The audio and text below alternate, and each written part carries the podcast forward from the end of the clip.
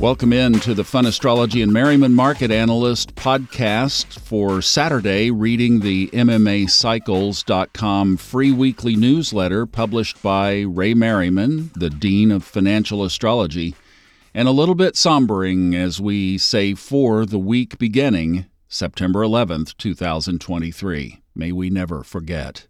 In fact, before we talk about much less important things, why don't we just take a second to say a little prayer in our heart for the families who still feel the pain?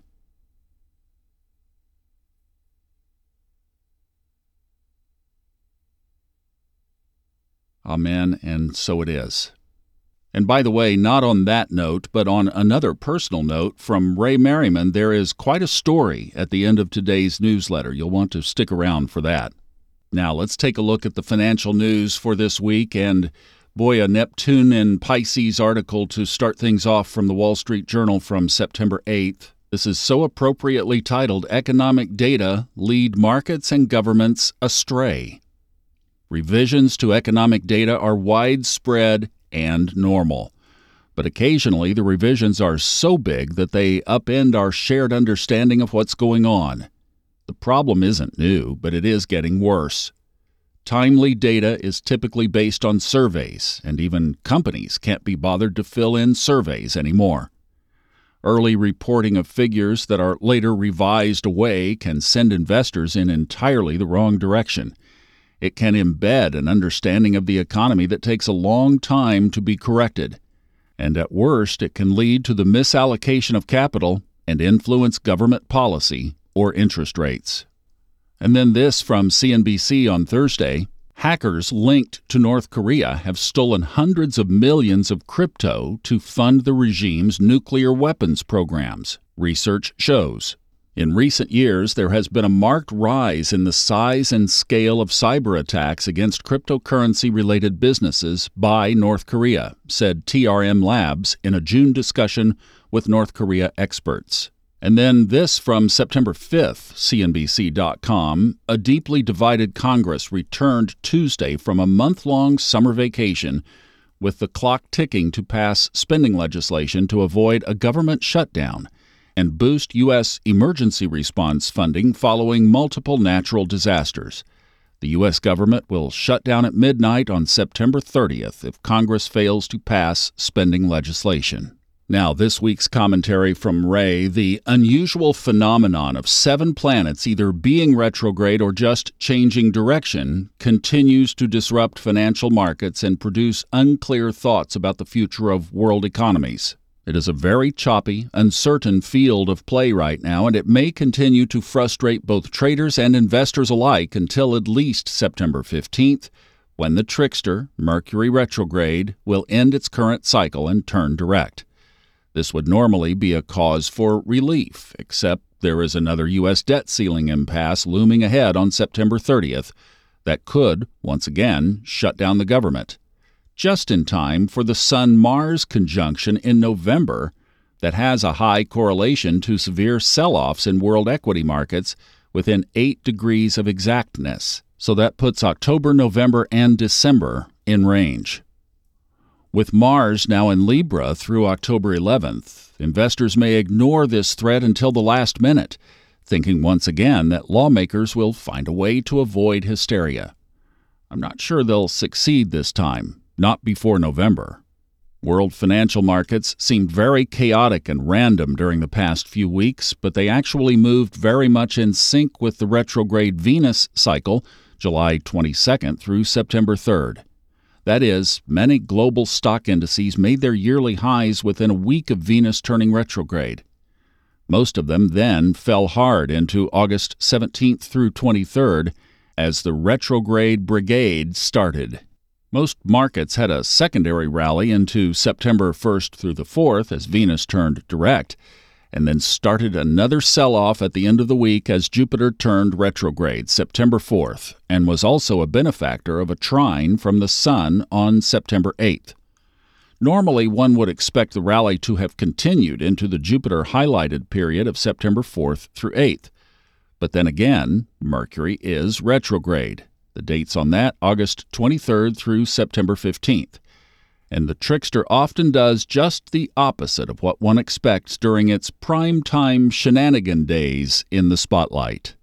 So now the question is whether the Venus direct highs of September 1st through 4th were not secondary, but primary cycle highs that will be followed by a multi month sell off.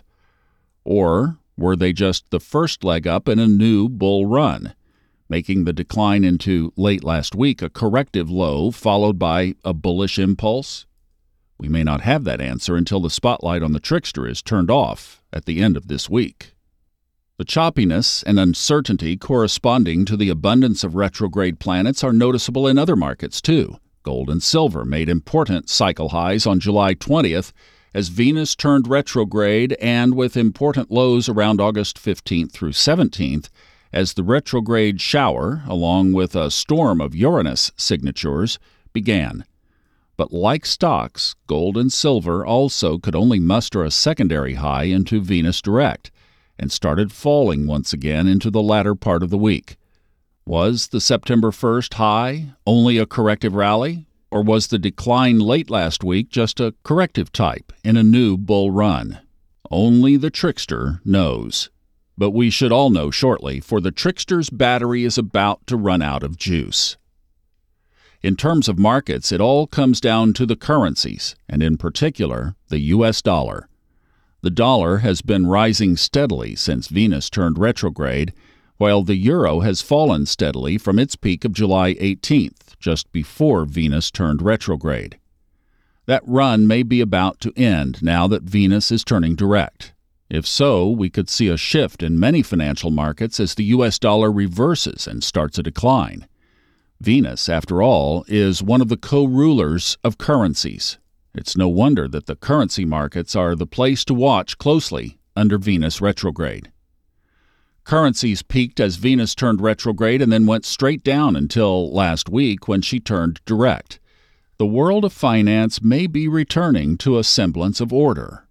Of course, the dysfunctional nature of U.S. politics can still serve as a disruptor to that order as we approach the powerful geocosmic signatures of October and particularly November.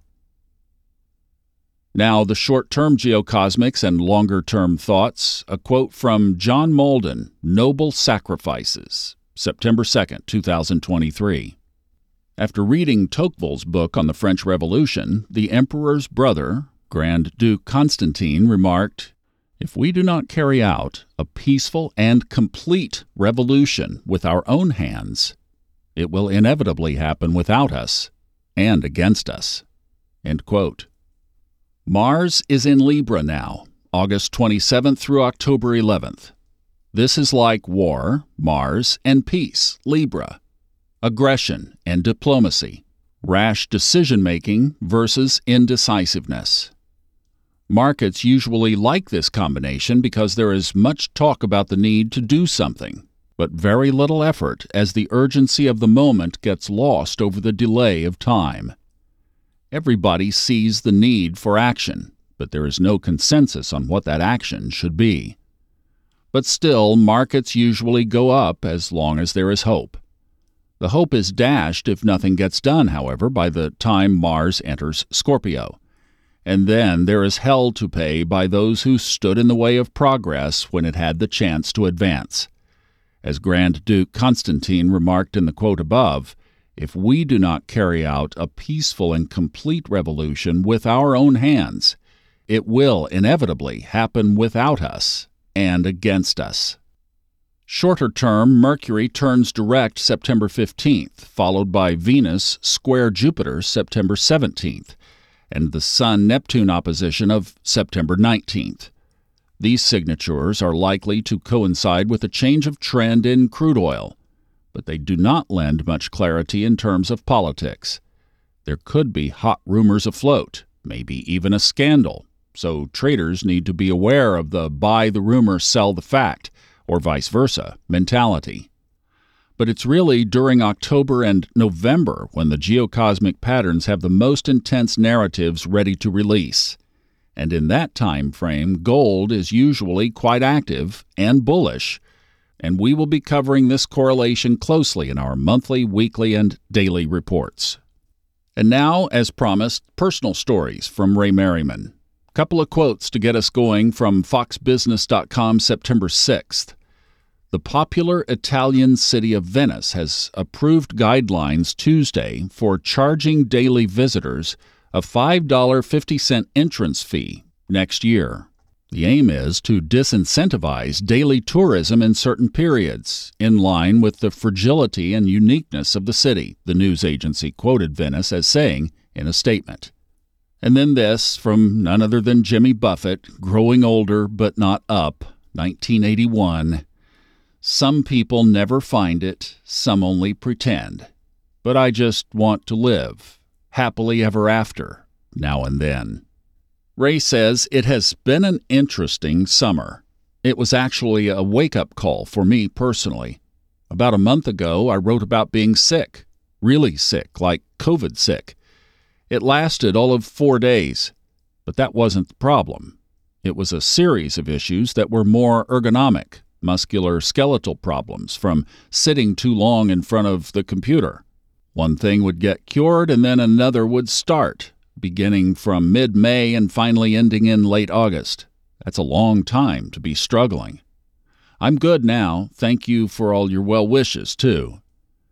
But here's the thing that woke me up my astro twin is Jimmy Buffett, one of the best selling musicians of all time in the tropical island and rock genre.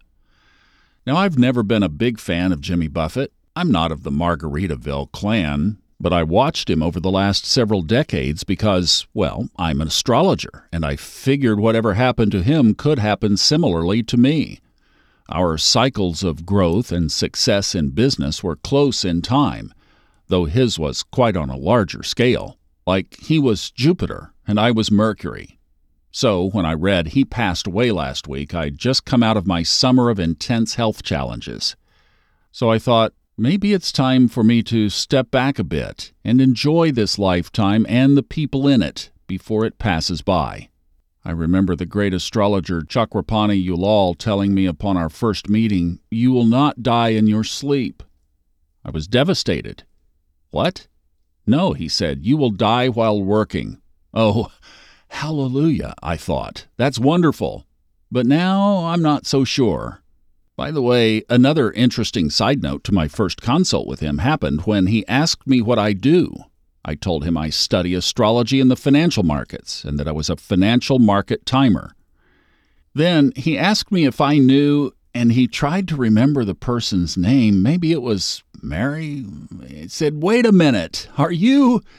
And we both had a good laugh as he realized that I was the financial market timer astrologer that he was going to refer me to. now back to my incredible summer, which, as always, I spent in Europe with my lovely wife, Antonia Langsdorff. So last week, Antonia and I took a trip. We had the pleasure of meeting and dining with three of the most impressive mundane astrologers in the world, and our dear friends. Christoph Schubert Weller and Christoph Niederwieser of Germany and Claude Weiss of Zurich. It was very special to each of us.